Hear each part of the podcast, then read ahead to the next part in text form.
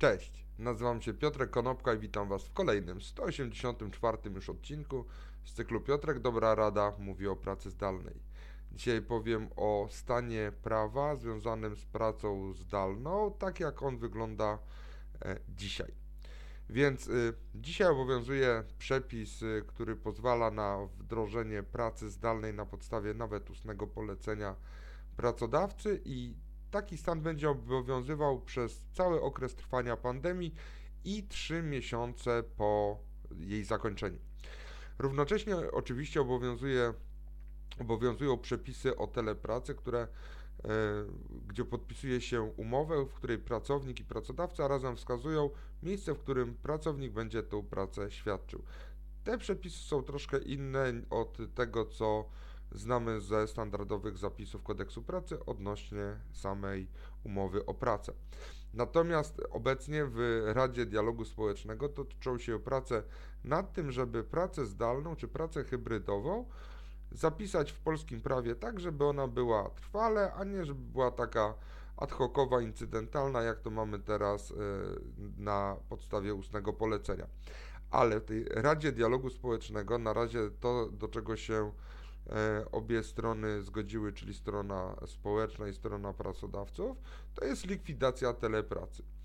Pozostałe elementy, które są bardzo kluczowe, na przykład jak to, kiedy w ogóle taka praca zdalna może zostać wprowadzona, lub kwestie BHP, lub kwestie miejsca wykonywania tej pracy, to te wszystkie trzy ważne rzeczy w ogóle żadna ze stron nie może dojść do porozumienia.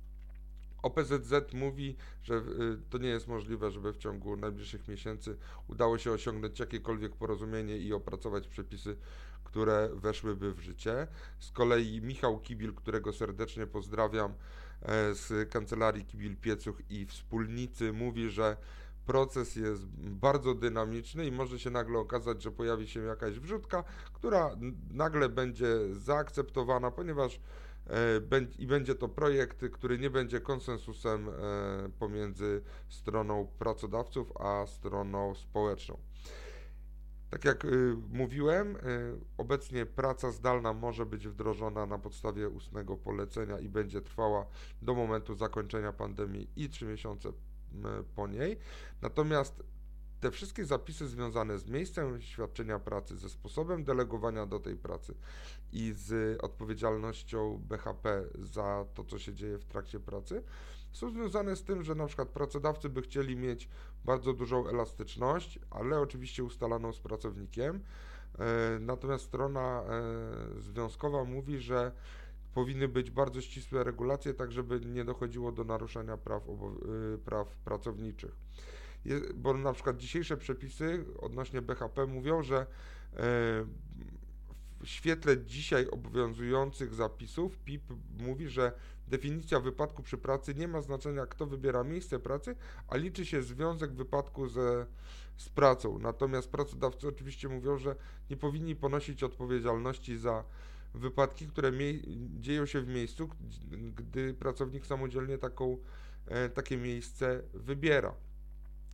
Z innej strony pracodawcy na przykład chcieliby mieć taką elastyczność, żeby na przykład decydować, że pracownik będzie spędzał 4 godziny w biurze i 4 godziny poza biurem.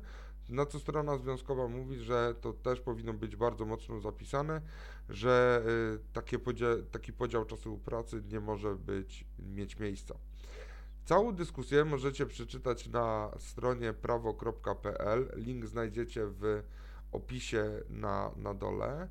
Dzięki serdeczne, do zobaczenia i usłyszenia jutro. Na razie.